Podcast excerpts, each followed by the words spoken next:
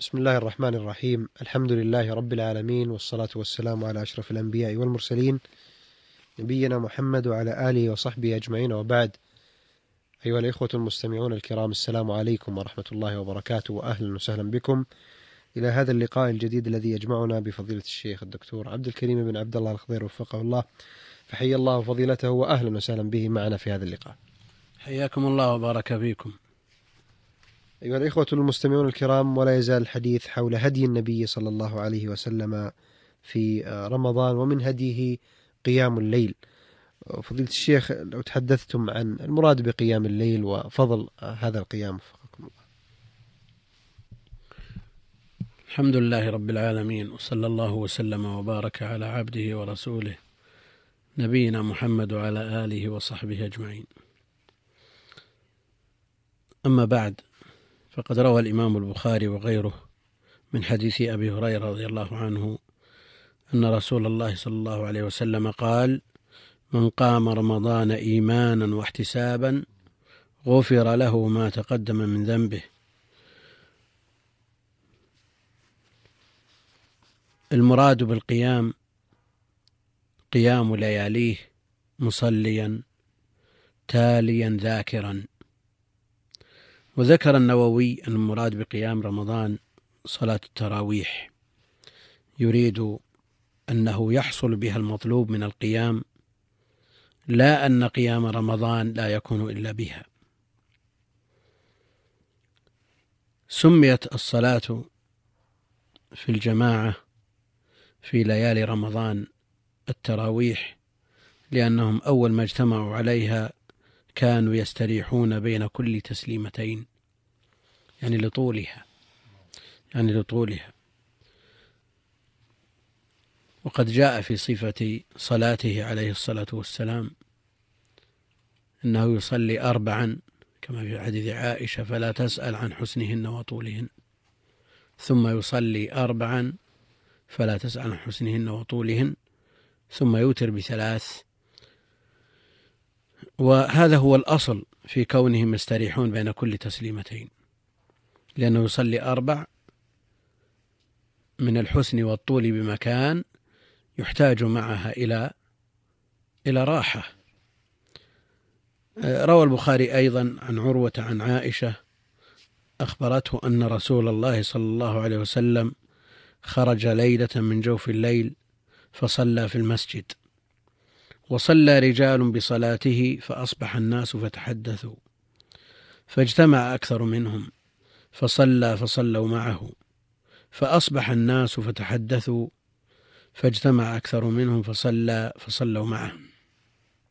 فأصبح الناس فتحدثوا فكثر أهل المسجد من الليلة الثالثة فخرج رسول الله صلى الله عليه وسلم فصلي بصلاته. فلما كانت الليلة الرابعة عجز المسجد عن أهله عجز المسجد عن أهله حتى خرج لصلاة الصبح. فلما قضى الفجر أقبل على الناس فتشهد. فتشهد ثم قال أما بعد فإنه لم يخف علي مكانكم ولكني خشيت أن تفرض عليكم فتعجزوا عنها. فتوفي رسول الله صلى الله عليه وسلم والأمر على ذلك أي أنها غير مفروضة. أنها غير مفروضة ولا, ولا تؤدى جماعة. نعم. الأمر على ذلك أنها لا تكون جماعة وهي أيضا غير مفروضة. نعم.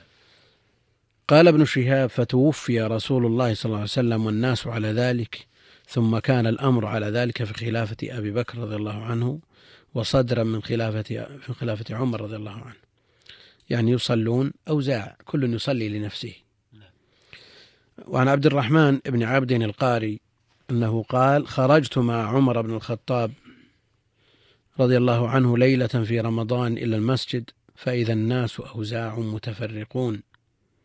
يصلي الرجل لنفسه ويصلي الرجل فيصلي بصلاته الرهط. فقال عمر إني أرى لو جمعت هؤلاء على قارئ واحد لكان أمثل. ثم عزم فجمعهم على أبي بن كعب. ثم خرجت معه ليلة أخرى والناس يصلون بصلاة قارئهم. يعني جماعة وراء أبي رضي الله عنه. قال عمر رضي الله عنه نعم البدعة هذه. نعم البدعة هذه.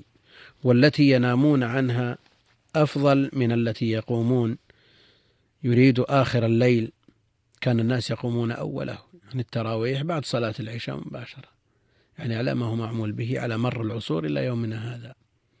هذه التي يقومون إليها لا شك أن فيها من الفضل ما يحقق قيام رمضان. لكن يقول عمر رضي الله عنه والتي ينامون عنها أفضل من التي يقومون.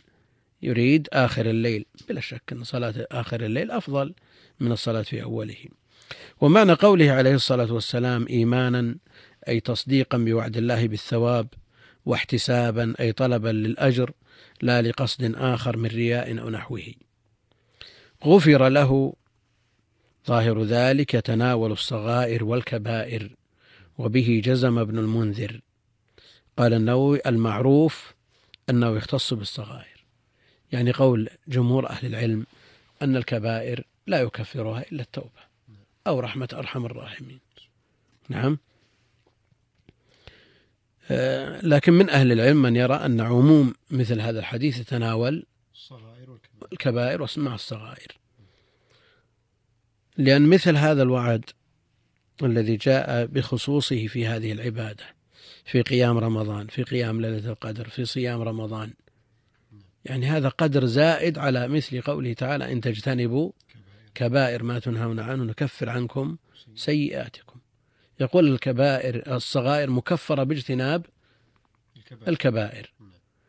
آه، أما هذا فوعد خاص. نعم قدر زائد على ذلك. لكن الجمهور اعتمدوا على مثل قوله عليه الصلاة والسلام رمضان رمضان والصلوات الخمس والجمعة الجمعة والعمرة العمرة كفارات لما بينهم ما إذا اجتنبت الكبائر. في رواية ما لم تغش كبيرة. فدل على أن الكبائر لا تكفر بمثل هذه الأعمال. لكن إن جاء على الصغائر كلها يجوز أن يخفف من الكبائر وإلا فالكبائر لا بد من التوبة منها عند جمهور أهل العلم. النبي عليه الصلاة والسلام كما تقدم صلى بالناس جماعة في ثلاث ليال. ثم ترك التجميع بهم. لماذا؟ خشية أن تفرض على الأمة. وهذا من شفقته صلى الله عليه وسلم ورأفته بأمته. ثم استمر الأمر على الترغيب في قيام رمضان من غير جماعة. بقية عمره عليه الصلاة والسلام وفي خلافة أبي بكر الصديق رضي الله عنه وفي صدر خلافة عمر رضي الله عنه. ثم إن عمر رضي الله عنه هو الخليفة الراشد الذي أمرنا بالاقتداء به عليكم سنتي سنة الخلفاء الراشدين المهديين اقتدوا بالذين من بعدي آه، أمرنا بالاقتداء به اجتهد. بعد أن زالت العلة زالت خشية أن تفرض. نعم. أن تفرض فيعجز الناس عنها. بما زالت هذه الخشية؟ بموت النبي عليه الصلاة والسلام. بموت النبي عليه الصلاة والسلام. فلما زالت هذه العلة خشية أن تفرض اجتهد عمر رضي الله عنه فجمع الناس على أبي بن كعب أي جعله لهم إماما وكأنه اختاره عملا بحديث أم القوم أقرأهم لكتاب الله وأبي رضي الله عنه أقرأ أقرأهم كما ثبت في الخبر. ثم إن عمر رضي الله عنه خرج ليلة والناس يصلون بصلاة قارئهم فأعجبه ذلك فأعجبه ذلك. وخشي أن يقال له ابتدعت يا عمر. فقال رضي الله عنه نعم البدعة. في لفظ نعمة البدعة. هذه. هل في البدع ما يمدح؟ الجواب لا. الجواب لا. كيف يقول عمر رضي الله عنه هو الخليفة الراشد؟ المحدث الملهم. يقول نعمة البدع يمدح البدع. لأن نعمة مدح بلا شك. آه، نأتي أولا على معنى البدعة في اللغة وفي الاصطلاح. لننظر هل صنيع عمر وجمع الصحابة على آه، إمام واحد هل هو بدعة أو ليس ببدعة؟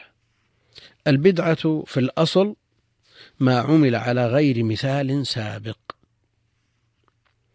في الشرع ما تعبد به مما لا دليل عليه يعني ما لم يسبق له شرعية من كتاب ولا سنة. في قول عمر نعمة البدعة هل يمكن أن يطبق عليها التعريف اللغوي؟ لا يطبق. ما عمل على غير مثال سابق. نعم هذا عمل على مثال سابق وهو فعل الرسول صلى الله عليه وسلم في البداية. يمكن أن يطبق عليها البدعة الشرعية؟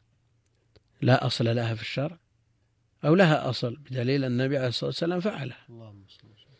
زعم بعضهم أن المراد بالبدعة هنا هي البدعة اللغوية.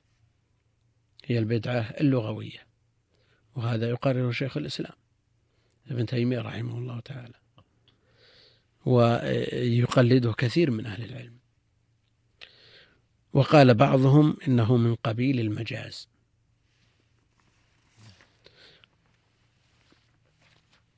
وهي في الحقيقة ليست ببدعة. لا لغوية. لماذا؟ فق... لأنها عملت على مثال سابق. فقد صلاها النبي عليه الصلاة والسلام ثلاث ليال ثم ترك. لا نسخا لها وإنما خشية أن تفرض. وهي أيضا ليست ببدعة شرعية لأن لها أصلا شرعيا. صلاها النبي عليه الصلاة والسلام كما سبق. والقول بأنها مجاز ليس بصحيح إذ لا مجاز في لغة العرب أصلا فضلا عن النصوص. كما قرر ذلك شيخ الإسلام ابن تيمية وتلميذه ابن القيم وغيرهما من المحققين شيخ محمد الأمين الشنقيطي وغيرهم. والصواب أن ذلك من باب المشاكلة من باب المشاكلة في اللفظ كأن قائلا قال ابتدعت يا عمر فقال نعمة البدعة.